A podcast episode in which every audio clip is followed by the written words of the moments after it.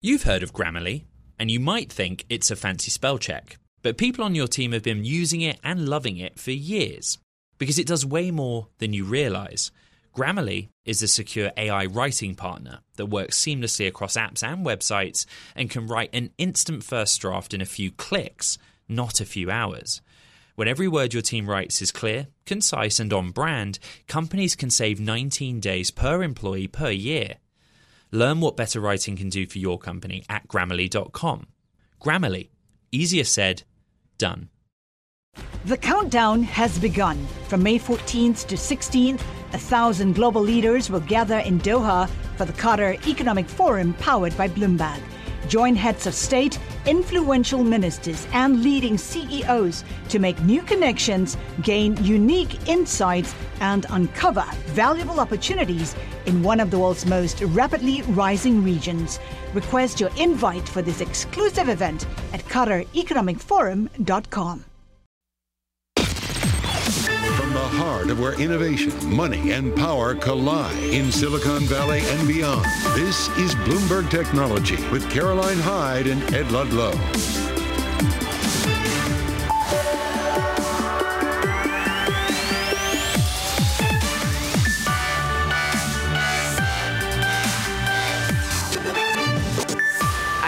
Hyde at Bloomberg's world headquarters in New York. Ed Ludlow, he's off this week. This is Bloomberg Technology. Coming up in the next hour, Wall Street eagerly awaiting Nvidia's earnings due out tomorrow. Will they get confirmation that shares can meet the sky-high expectations set by the boom in artificial intelligence? Plus, Apple loyalists, well, they're making a U-turn on the Vision Pro. Some returning the device to get their $3,500 back. So is the headset truly the future? And Bitcoin it climbs for four straight weeks, which means a record high could be in sight for the largest digital asset. We'll have more this hour. But first, let's check in on these markets. And look, just maybe some profit taking ahead of another big week when you're coming to the earnings expectations. S&P 500 actually below that $5,000 level. We've had a run up in February. Are we going to be selling some of that fact into the second half? NASDAQ off by more than a percentage point as tech gets hit the most. It's interesting that I shine light on some of the Chinese tech stocks that traded here in the US, off by almost a 2%. Look, the riding to the rescue in the mortgage area in particular, the cuts to the mortgage rates, which are meant to be propping up the property sector, not enough. Lukewarm response, and certainly the Chinese sector in terms of tech also exemplifying that. Move on, have a look at some of the individual movers and what's happening in crypto. Bitcoin, as we said, has marched higher for four straight weeks. We're up 21% over the course of this year alone. And it is notable that we're almost at that $52,000 level. Some bulls, some tech charts really starting to signal that we could eclipse that $69,000 handle we've had in the past. Move on and have a little look at what's happening in the world of individual movers. And as I say, well, on the global foundries part, we're actually up 2.8%, one of the tech outperformers of the day. Why? Well, because they seem to be getting yet more funding from the government, yet more movement towards supply chain here in the United States, and some building in Malta in particular. So we're up at $54.86. Trade desk pulling back on what was a rampant rise on Friday. Numbers outperformed on the Thursday night. We saw really earnings flourish for this particular advertising company. And, well, they're just taking a little bit of profit today, having risen more than 20% on Friday. Nvidia also seeing some profit taking. In fact, chips across the board. We wait and we watch on what will happen tomorrow when we get those earnings. I'm so pleased to say that our next guest can really dive into the world of those stocks in particular when it comes to Nvidia. Let's go to Alti Tiedemann Global CIO, Nancy Curtin. Nancy, it is great to get your perspective when you've got such an amount of money under assets, $67 billion, and you've really seen round corners when it comes to AI. Are you thinking we'll sell the news tomorrow when it comes to NVIDIA? Well, look, uh, Caroline, first of all, lovely to be back again. You know, there's 771 companies announcing this week, but there's really only one that matters, isn't that? Uh, and that is NVIDIA, of course, tomorrow uh, after the close. And there's huge expectations built in. I mean, the stock is up nearly 50%, a little bit of correction today, uh, but the stock is nearly up 50%, uh, you know, nearly 18 times over the last five years. So it's been on a roll here, 230% last year. And of course, uh, last week it edged out uh, um, Amazon and Alphabet in terms of, uh, you know, uh, size at 1.8 trillion. Expectations are high, Caroline. I think probably they'll deliver. Who knows, really? I have no insight into that. but what I can say is the demand for NVIDIA GPU chips seems insatiable at the moment. and I think it's going to be more about what Jensen says about the outlook, the growth, and the product product lineup mm. as opposed to what he actually delivers in the earnings. Are you anticipating that really NVIDIA is a winners takes all kind of scenario or do we see catch up with other chip makers being able to make inroads into GPUs? Well, look, anytime you have a market that's projected to grow 18 times over the next 10 years, where NVIDIA's gross margins are 70%, you're going to have competition. Uh, and at the moment, AMD and Intel are producing chips that bit rival uh, NVIDIA. Uh, and of course, uh, Jensen calls them the frenemies. Who are those? Uh, Microsoft, Meta, Amazon. They're all developing accelerator chips as well. But look, NVIDIA does not stand still. Uh, they continue actually to bring out a lot of product releases. Uh, you know, we've got the H200, We've got the so-called Blackwell, codename Blackwell, uh, and of course we have the X100 next year. And in each of these, what we expect uh, is to see greater energy efficiency, more processing uh, capability, and lowering costs as well. And this is going to mm. be all about the volume story heading forward. But you know, don't don't write off NVIDIA. They have a pretty strong competitive moat. Uh, let's face it, you know, NVIDIA is more than a hardware company. It's hardware and software and tools and development and training modules. This is really important for the development community. Uh, CUDA, uh, this is a very, very important competitive moat that they have, uh, certainly vis-a-vis uh, AMD and Intel. Mm. But also NVIDIA is cloud uh, and platform agnostic. So that's important for enterprises. If you're developing your large language model, yeah. you may not want to be just hitched up uh, to one hyperscaler. So uh, there's a lot of uh, you know competitive stuff uh, that NVIDIA still has in their favor. Talk about the hyperscalers and talk about what we've seen in terms of Alphabet, for example, trying to ultimately provide from the cloud perspective, but also when they have been offering the competitor to Microsoft's OpenAI and Bing Search and the like. Have you been impressed with the way in which big tech has been able to ensure that they're not being innovated out by some of the more nimble startups? Well, I think it's really interesting, Caroline, is that the foundation level, the, the layer, the digital infrastructure, this is the home of big tech. These are billions of dollars. It's just uh, so small tech, yeah, they can't compete, right? But I think what we're seeing is a really interesting trend, which is big tech and small tech working together. Mm-hmm. The poster child for that, of course, is Microsoft uh, and OpenAI, uh, and then you've got Amazon and Anthropic. Uh, but remember, last week we saw NVIDIA reveal a whole bunch of investments in small technology. Okay. What's going on there? That's because they need each other. Small tech is not going to have the kind of capital to build the foundation level, but large tech needs the innovation coming from small tech, uh, the training of models in particular uh, complex areas such as pharmaceuticals, drug discovery, autonomous vehicles, ARM. Uh, you know, this is AI on the edge. Uh, yeah. This is AI and everything we carry with us, our phones, our tablets, the meters at home, etc. So uh, I think this trend of big tech and little tech working together goes under a bit of the regulatory scrutiny but it's also uh, a win-win for both sides. So Nancy, as CIO, where do you gain that exposure? You're obviously going to be getting into the publicly traded stocks, but where have you found alternatives when you are looking at the private markets? So three ways that we're looking to play this. Uh, number one, we've got passive S&P 500 exposure. Thank you very much. It's very cheap, so uh, and it means we don't underperform, which is a good thing. Lots of people did last year. Uh, but the second thing is we're adding a global tech manager because we think there's a divergence. You know, last year was all about about the Magnificent Seven. You had to own all of them. Take a look at this year. NVIDIA is up nearly 50%. Tesla's down 25. Hello. So divergence in performance. We also think there will be a broadening in the tech space. We see with ASML, uh, ARM, uh, you know, SAP by way of example. Lots of companies are going to participate as they become part uh, of the Gen AI journey, uh, an opportunity ahead. And we also think, you know, smart technology managers focused on winners and losers can really think about uh, areas that have not been priced in. So those are two things we're doing in the public market.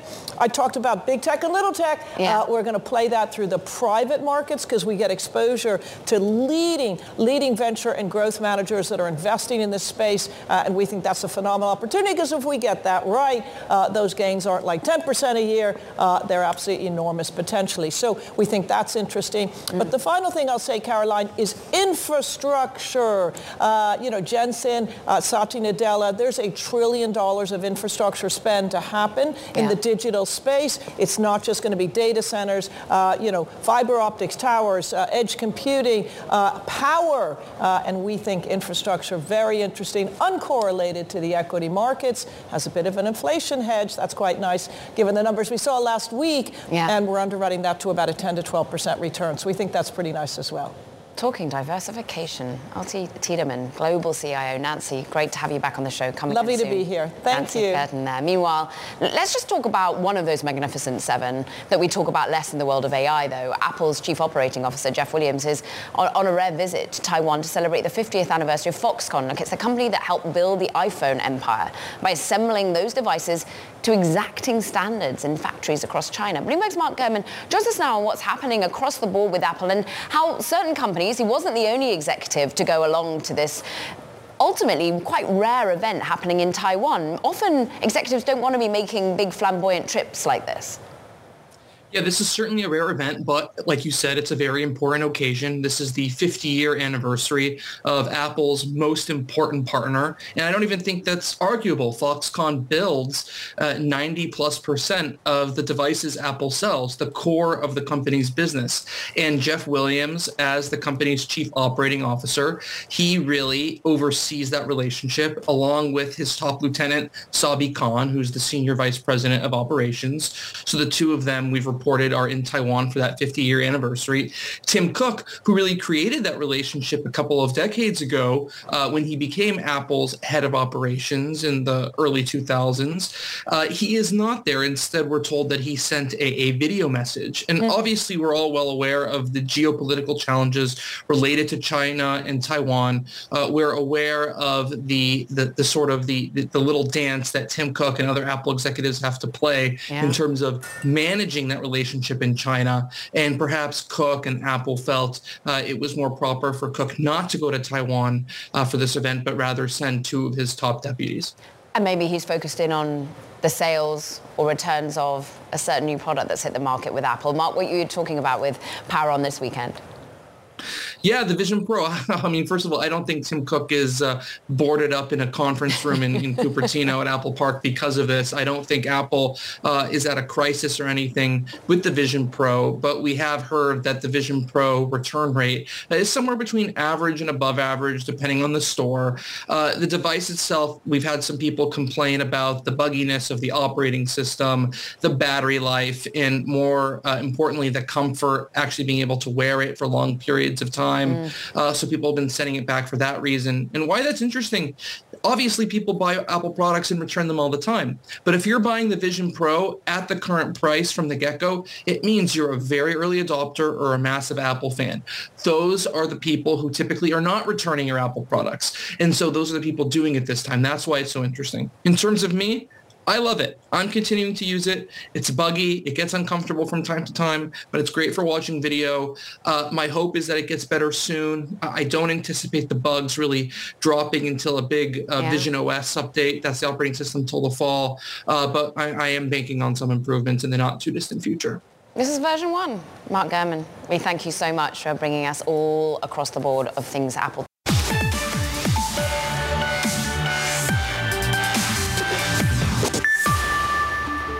Uh, Bitcoin is is the exit strategy. It, it is the the uh, strongest asset. So what we see right now is the Bitcoin has just emerged as a trillion dollar asset class, and it's alongside uh, names like Apple and Google and Microsoft. But the difference between Bitcoin and the Magnificent Seven is Bitcoin's an asset class. It's not a company there's not lot, enough room in the capital structure of those companies to hold 10 trillion or 100 trillion dollars worth of capital. Of course, that was MicroStrategy chairman, co-founder Michael Saylor there. Of course, pretty long Bitcoin. His comments come off Bitcoin's recent rally to $52,000. Its price actually tripling since the start of 2023. And now, well, Bitcoin might even retest a new record high, according to some technical analysis. Now, consider this. The rally includes four straight weeks of increases through February 18th. And according to data compiled by Bloomberg, in the past five years, the cryptocurrency has climbed on average almost 50% over three months after following a four-week winning run. That would take Bitcoin to oh, $78,000 or thereabouts. Now let's move away from just price points to get a read on where people are putting money to work in VC and flowing into the wider crypto space right now. Despite last year's downturn, the crypto-focused firm Hack VC has actually just managed to raise $150 million fund dedicated to the digital asset industry. Let's bring Alex Pack on, co-founder and managing partner of Hack VC. And look, this isn't your first time raising money, and you've raised 200 million in the past. This is sort of a follow-on for what part of the ecosystem, what size of companies, what kind of problems do you want to see fixed here? Yeah, thank you for having me on. Um, yeah, it was a, a, bit of a challenging fundraising environment uh, now versus prior years, of course. Um, but for us, we're hyper-focused on early stage Web3 venture capital. I know Web3 also is maybe a word that isn't as common on this program than in the last few years. But the thing that uh, excites us the most is basically this, this sort of duality um, in our industry where on the one hand we've been in sort of this prolonged bear market for a couple years, but we're starting to see all this upswing in terms of prices and surge of interest from the ETF inflows, regulatory clarity around the world. But the thing that excites us the most is that uh, fundamental usage is still growing and still doing really well. So there's millions of people using blockchains and using Web3 around the world. Uh, DeFi and stablecoins are a real killer use case, so they're a highlight. And uh, our job is to invest, uh, and goal is to invest in sort of the infrastructure that's being built right now that can catapult these use cases to the mainstream over a multi-year period. Might surprise you to know that we do have the odd person on talking Web3 from time to time. A lot of them in your portfolios or ex- indeed some unicorns that you've backed in the previous years, Alex. The reason we turn to you is because you do have experience. You have backed some winners. I think of Avalanche. I think of what's happening with DYDX. I think of some of the protocols that you've been in and, in, and indeed some of the intersections of Web3 and crypto and DeFi and ultimately artificial intelligence. How are you thinking about access to compute now when you're backing companies like Crusoe Cloud or a, or a Jasper AI when it comes to application of generative AI? Yep, it's a, it's a probably multi-trillion dollar topic right now. Uh, so I think broadly where we are in the space is sort of like the mid-90s equivalent of where the internet was is where we are in crypto today, which is to say like a lot of users and a lot of things happening, but the experience of using crypto is really poor uh, from an infrastructure perspective. There are, uh, it's like slow, it's insecure, there's ha- hacks happening all the time and thefts and things like that. And then the one that you're, the, the area you're talking about, which I think is really huge too, is um, this question about how Web3 can help support AI and the reverse. Uh, what Web3 does really, really well is it provides like democratized access to when it comes to Bitcoin or DeFi it provides democratized access to financial services, and people around the world can get access to dollars and yeah. lending and things like that. But uh, the other thing it does really well is democratize access to resources, right? And so one area that's really interesting in crypto AI specifically is this opportunity to basically provide AI compute, like GPUs, um, you know, higher in the chip stack, to uh, AI startups and AI developers around the world that's something that blockchains are great at. There's already several multi-billion dollar companies in the blockchain industry like Crusoe Cloud, which is in our extended portfo- portfolio, and uh, CoreWeave, a few others, that are basically, big, they started as Bitcoin mining companies yeah. that and they provided cheap compute and it was also very climate friendly. You would get compute and, and ener- you would get energy from uh, uh, like in a very cheap way from Exxon and Chevron that was being wasted, and you would use it to provide uh, power that um, would support like the Bitcoin ecosystem and mining. But now a lot of these companies are also providing AI compute and it's mm. democratized so we can live in a world now, I hope, once it's successful, where it's not just OpenAI and Microsoft that hog all the, uh, the AI compute and the GPUs. Some pivoting there and some app pivoting. Alex, it's great to have some time with you, of course, backed by Sequoia Capital Fidelity, Marc Andreessen. It's great to have some time with you on the new fund, co-founder, managing partner over at Hack VC.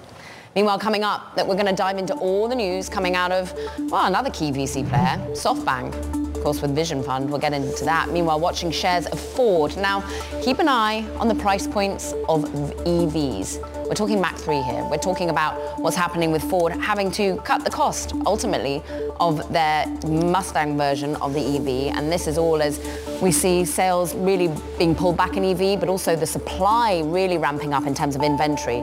So Ford slashing the price of its electric Mustang, Mustang the Mach-E, after sales plunged. This is Bloomberg Technology.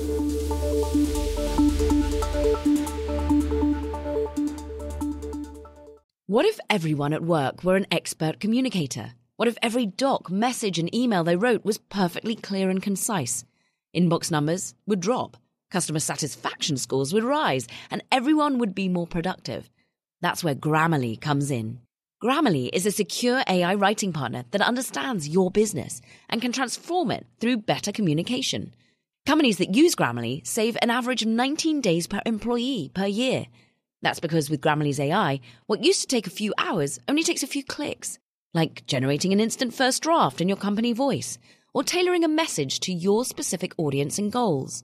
And Grammarly's personalized on brand writing help is built in everywhere your team works across 500,000 apps and websites. Plus, it's safe, secure, and already IT approved.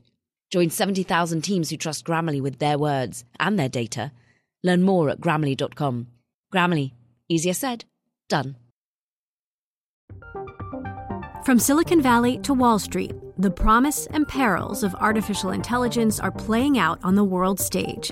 But what will the next phase of AI adoption look like? Which companies, from big tech to startups, will dominate? And where do the risks and unintended consequences lie? I'm Emily Chang.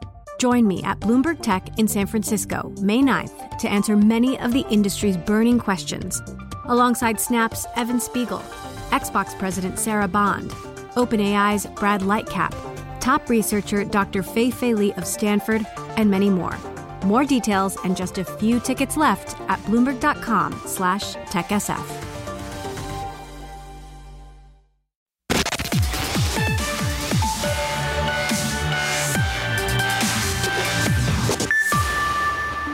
Time now for Talking Tech. And first up, it's a coalition of international law enforcement agencies, including the FBI, the UK National Crime Agency, that have said they have disrupted Lockbit, one of the most prolific hacker groups of all time, including shutting down websites the organization used for some ransomware payments.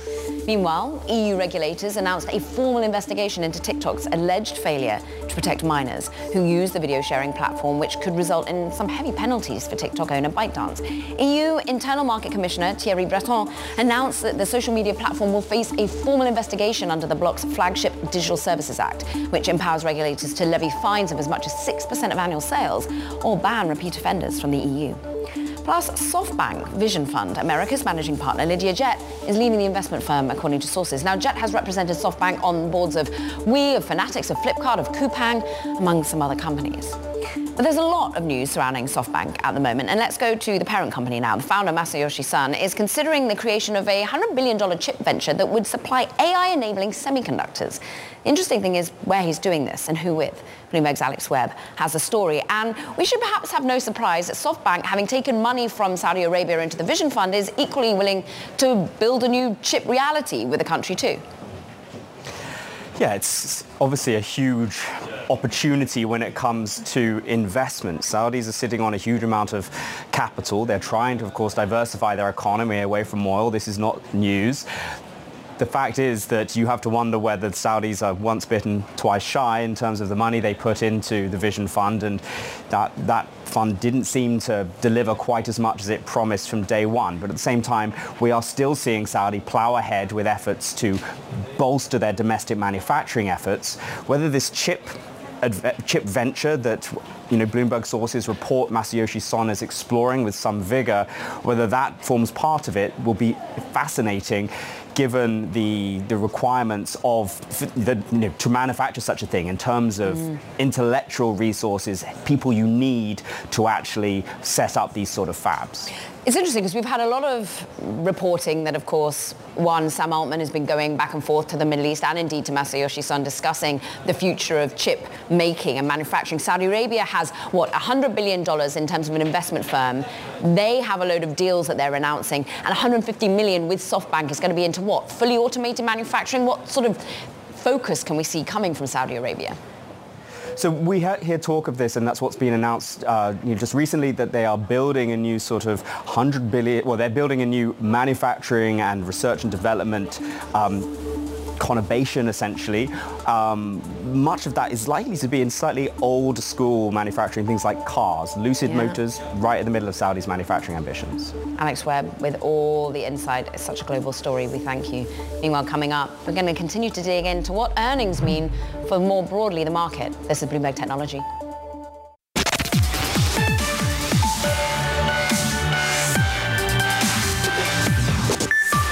Back to Bloomberg Technology. I'm Caroline Hyde in New York. Ed Ludlow He's off this week. Let's get a quick check in on these markets because we're seeing a little bit of profit taking, perhaps as we anticipate Fed speak, as we anticipate Fed minutes come Wednesday, but also the micro is becoming macro here and we're anticipating earnings from NVIDIA. Wait with bated breath as to whether they can live up to the high expectations. NASDAQ is currently off by a percentage point. 10-year yield just down about three basis points. We're still trading in that 4.25, let's call it, on the 10-year for that sort of a handle. Bitcoin actually just coming down a little bit, but only a tiny bit, by three-tenths percent. We're still near that $52,000 level having exceeded it recently. Move on and look at some of the micro pictures because in actually, across the board, it feels that we're seeing some profit taking today, whether it be in NVIDIA as an individual name off by 5.6%, but remember, it's tripled since the beginning of 2023 in terms of market capitalization. But the stocks more broadly, of course, the Philadelphia Semiconductor Index is actually seeing its worst day since the end of January as we see just chip makers fall across the board. AMD's on the downside as well. The only one outperforming is Global Foundries after its recent deal to build more manufacturing here in the US.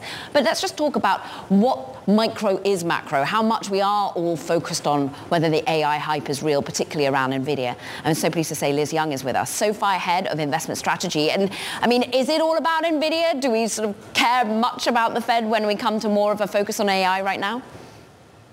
Well, I think we always care about the Fed, and, and last week was a good indication of that. We're starting to see the data stack up in a way that says inflation maybe isn't solved entirely, and now we've pushed that first cut back to June. So markets are trying to grapple with the idea that the cutting cycle might start later than we originally anticipated. But this week, number one, there isn't a whole ton of macro data, at least not loud macro data for the market to cue off of. And NVIDIA's earnings are going to be the story that we all anticipate and wait with bated breath, like you said, to find out the risk that I see in this, and, and not necessarily in the company itself, but the risk that I see in this is that in 2023, we had such concentrated performance. And so far in 2024, we've had a lot of the same. We've had a few fake outs of broadening out in the market, but you've got things like small caps that can't quite get above a certain level. We've seen some sectors broaden out, but others not participate yet. And we've seen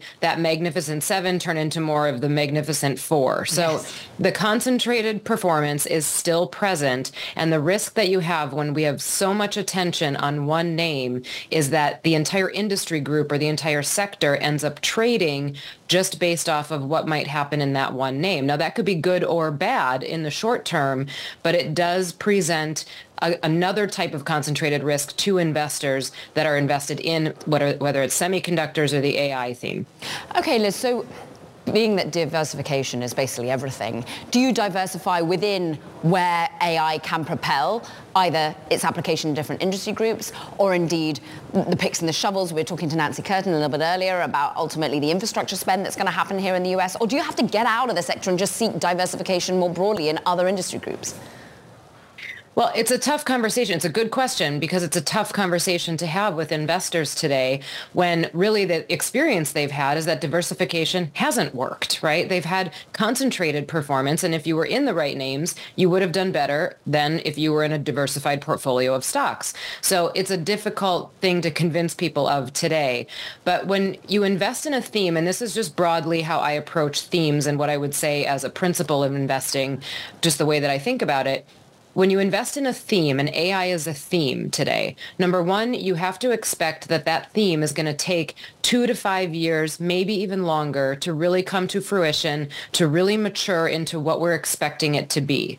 And over mm. that time frame, things are going to change. So the way that we see the theme today, the way that we're expecting things to be optimistic about that particular theme today are probably going to morph. And you can compare it to something like the internet in the late 90s, early 2000s the original way that we expected the internet to be profitable and exciting was not actually how it ended up being later, or at the very least, there were other things that were born out of that internet boom, right? Yes. We didn't know that e-commerce would be a big thing. We didn't know that ad spending would be a big thing for all these companies. So that same thing is likely to happen with the AI theme. So I would suggest when you're investing in a theme, I would suggest investing in it in a diversified way and then keeping in mind that the time frame for a theme is much longer than one year. And right now I think we're queuing off of really short-term periods. And Liz, what's so great about having your voice on is that we all can get very myopic about equities. But this is uh, different asset classes that gain us exposure as well. How many of your clients are asking you, well, what about the bond market exposure I can get here? What about corporate bonds, not just US Treasuries? Yeah, that's another another good thing to, to think about that obviously over the last three years or even just since the pandemic, equities have taken center stage and there's been a lot of juicy stories about things that have happened in the equity market, meme stocks, AI, the Magnificent Seven. I mean, the list goes on and on. But the thing that's happened in the last year, because rates are higher than they've been in 40 years, people started to wake up to the fact that, oh, maybe treasury bonds are not as boring as I thought they were. maybe it's okay to sit in something and get paid while I wait, get paid a dividend, get paid a coupon, and realizing that maybe there's even capital appreciation opportunity in some of those spaces that seemed so boring and vanilla before. The thing that I would warn people about, though, I do think that there's good opportunity in the Treasury market, particularly on the shorter end of the curve. But I think yield volatility is here to stay for a while, especially while we sit through this period where we cannot figure out when the Fed is going to cut. And it continues to be more and more volatile every day. I'd also point to some of the relationships on days, at least in 2024 so yeah. far, the relationships aren't working the way that we would expect. Today, yields are down. The NASDAQ is also taking it on the so are small caps. You'd usually expect the opposite. So there is still risk out there. Investors are obviously waiting and looking around a corner for something that might come out of left field and shock them. And I would I would tell people to invest with that mentality. SoFi Head of Investment Strategy. So love having you on the show. Thank you, Liz Young. Thank Have you. Have a good rest of the week. Meanwhile, let's talk about Tinder for a moment. It's expanding its identity verification program with crime on dating apps on the rise. And of course, artificial intelligence actually making it more and more difficult to figure out who's real who's fake. The dating platform will roll out the system in the US and the UK, Brazil and Mexico over the coming weeks and months. It's already been testing the feature in Australia and New Zealand, where verified users get this, saw a 67% increase in matches compared to those who weren't. Coming up, we're going to discuss the latest in the VC space. Portage partner Stephanie Choo is going to be on with us. And in fact, she's got a real laser focus on all things fintech. Well, here's a fintech flavor for you. Big deal happening, and it is big. Well, it's enormously moving Discover Financial. They're up 14%. Capital One agreeing to buy Discover Financial Services in the $35 billion all-stock deal. It's going to create the largest U.S. credit card company by loan volume. And the kicker is the CEO of Capital One, 73-year-old Richard Fairbanks, saying this is a singular opportunity to bring together two companies that can compete in the largest payment networks. This is Bloomberg Technology.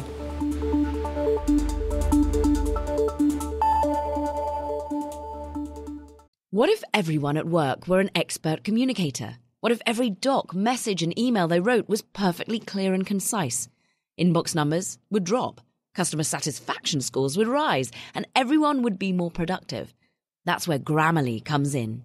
Grammarly is a secure AI writing partner that understands your business and can transform it through better communication. Companies that use Grammarly save an average of 19 days per employee per year that's because with Grammarly's AI, what used to take a few hours only takes a few clicks, like generating an instant first draft in your company voice or tailoring a message to your specific audience and goals.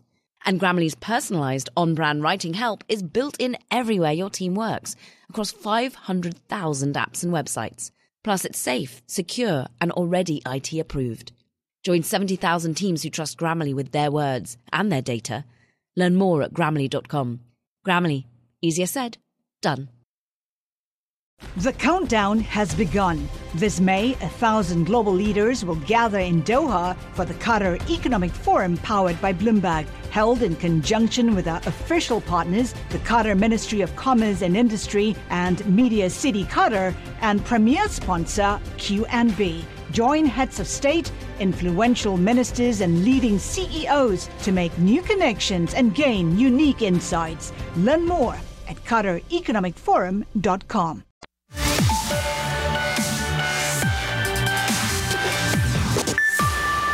Time to turn to the VC space, starting with Andreessen Horowitz, because well, this firm has upped the ante when it comes to lobbying in Washington to help the defense-focused startups it invests in in particular. Now, last year, according to disclosures, the firm spent almost $1 million on lobbying, its first official spending on it, and easily the most paid out by a VC firm.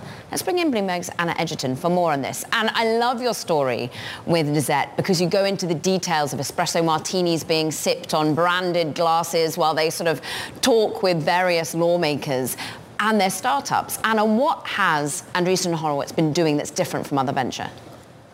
Well, you know, it's not just different than other venture firms, but also different than other industries and other tech companies because a lot of industries lobby in Washington. A lot of people are kind of walking the corridors of power in Washington, D.C.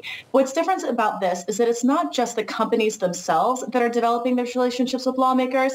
It's their financial backers. So you see uh, this American dynamism practice from Andreessen Horowitz, really trying to kind of create a culture in Washington, D.C. that is optimistic about technology that will benefit their investments. So a really kind of interesting strategy from these companies' financial backers. And given the manifesto published across social media at the end of last year by Marc Andreessen, we should perhaps be unsurprising that he is really optimistic and probably slightly bored of all the hauling up in front of Congress of prior bets that he's made, particularly when it comes to social media and the like. But ultimately, what do they want out of these government discussions? Is it a lighter touch regulation? Is it an understanding of who the players are at this time that can make US more competitive in a new geopolitical landscape?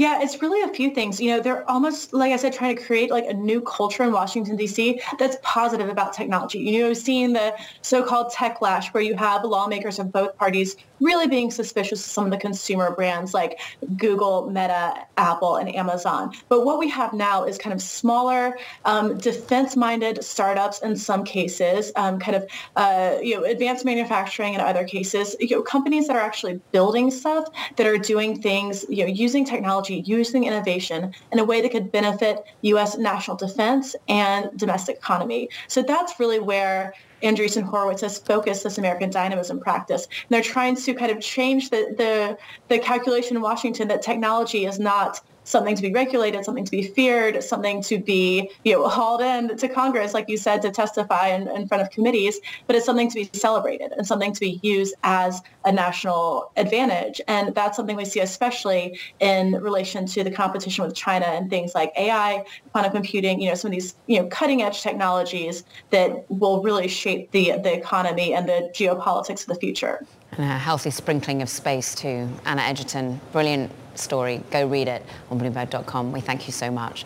Meanwhile, let's stick with the world of VC and perhaps, well, where regulators may or may not be playing when it comes to big M&A in the world of fintech. I'm pleased to welcome to the show Stephanie Choo for today's VC Spotlight. Partner at the fintech-focused VC firm Portage. You've got over $2 billion in assets under management. And boy, you must have woken up today and been like, Capital One and Discovery, um, this deal might get through. How is this going to shake up fintech investing and M&A more broadly in the space, do you think?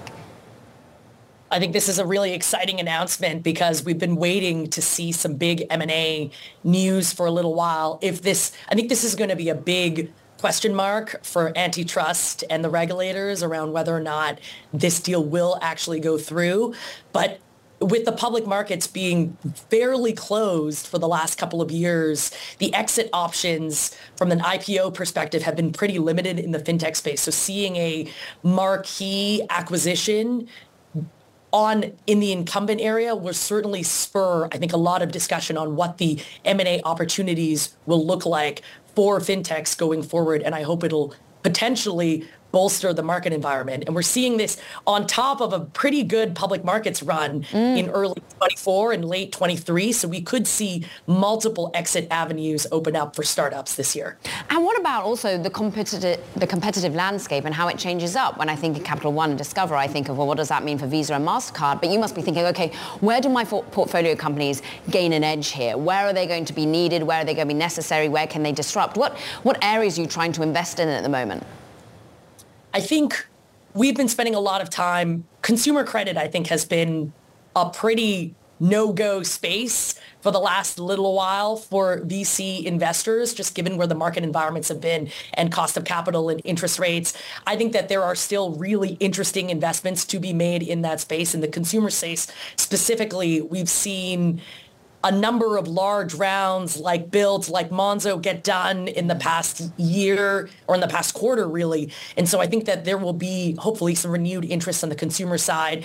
I think we've been talking to a lot of our financial services corporate clients, so banks, wealth managers, insurance companies, many of whom service our portfolio companies actually service. And there's been a huge amount of interest in AI. So we're spending a lot of time looking at the the intersection of financial services and some of the new advances in Gen AI. It's obviously very new. We're spending time in fraud, $10 billion of fraud, which is a record amount of fraud lost in 2023. Lots of new fraud vectors coming up with Gen AI as well. So an evergreen space that we're uh, many of our corporate partners are interested in learning more about as well. Yeah. And then finally, in the wealth management space, the democratization of alternatives is an area that we're we're looking at quite a bit. It's interesting, of course, you mentioned Monzo, which is UK based. You mentioned some of the other areas of the rounds that built here in New York. How are you seeing the talent growing and where it's growing from at the moment? Has there been some sort of regulatory arbitrage at all that you see globally?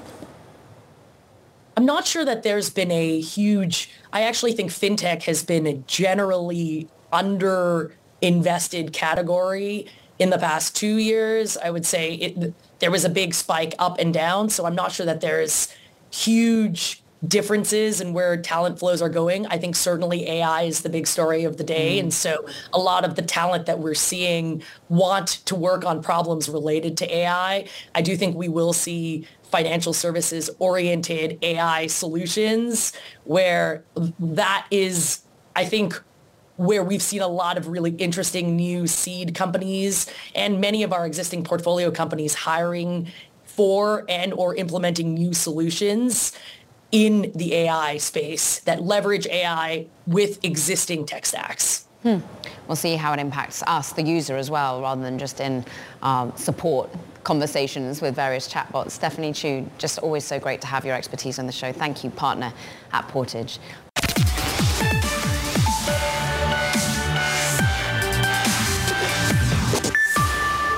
Now, the X account of the widow of opposition leader Alexei Navalny in Russia was briefly suspended, a day after it was used to help her challenge Russian President Vladimir Putin over the death of her husband.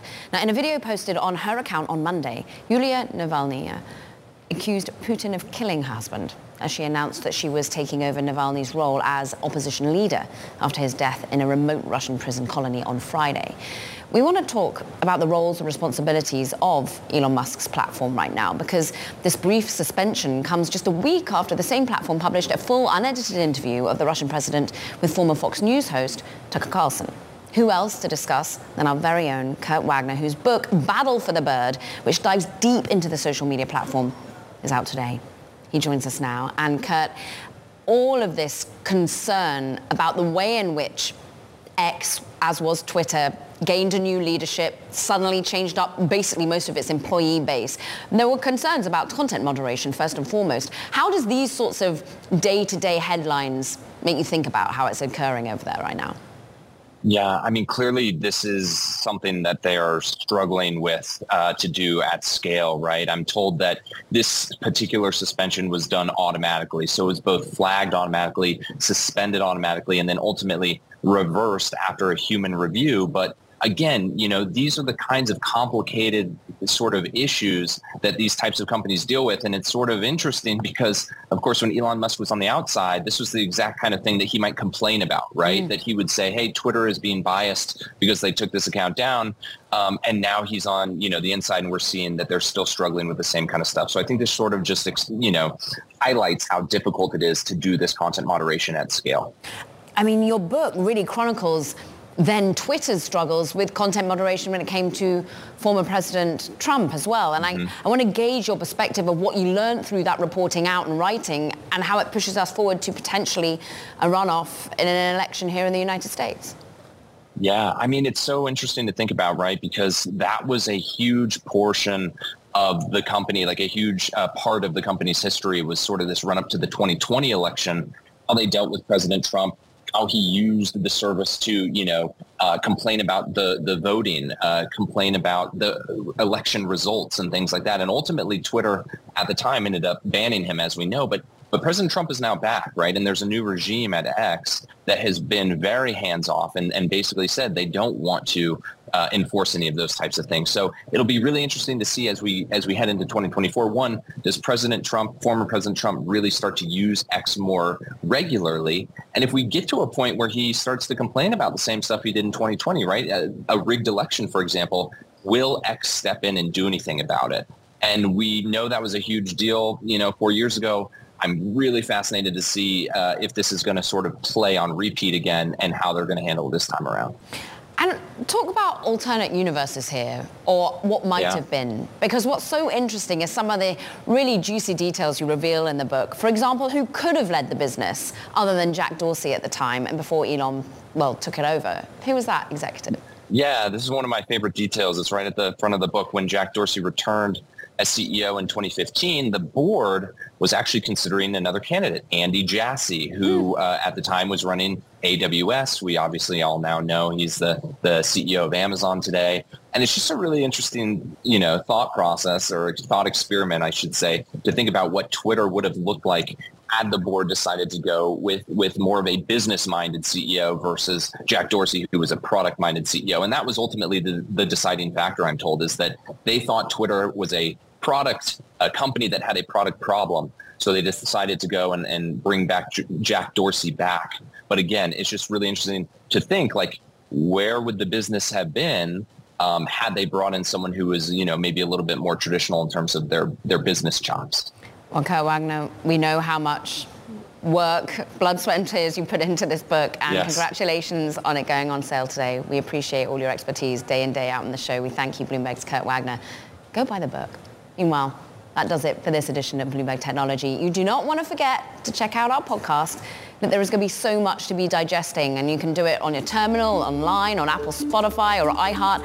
All of this as we anticipate the all-important numbers coming from NVIDIA after the bell tomorrow. Will they live up to expectations? Will we see AI hype become a reality? Will we see that revenue continue to double and triple? We'll see. This is Bloomberg Technology.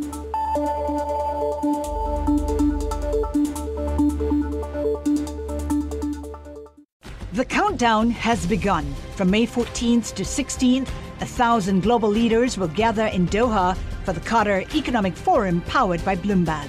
Join heads of state, influential ministers, and leading CEOs to make new connections, gain unique insights, and uncover valuable opportunities in one of the world's most rapidly rising regions. Request your invite for this exclusive event at QatarEconomicForum.com.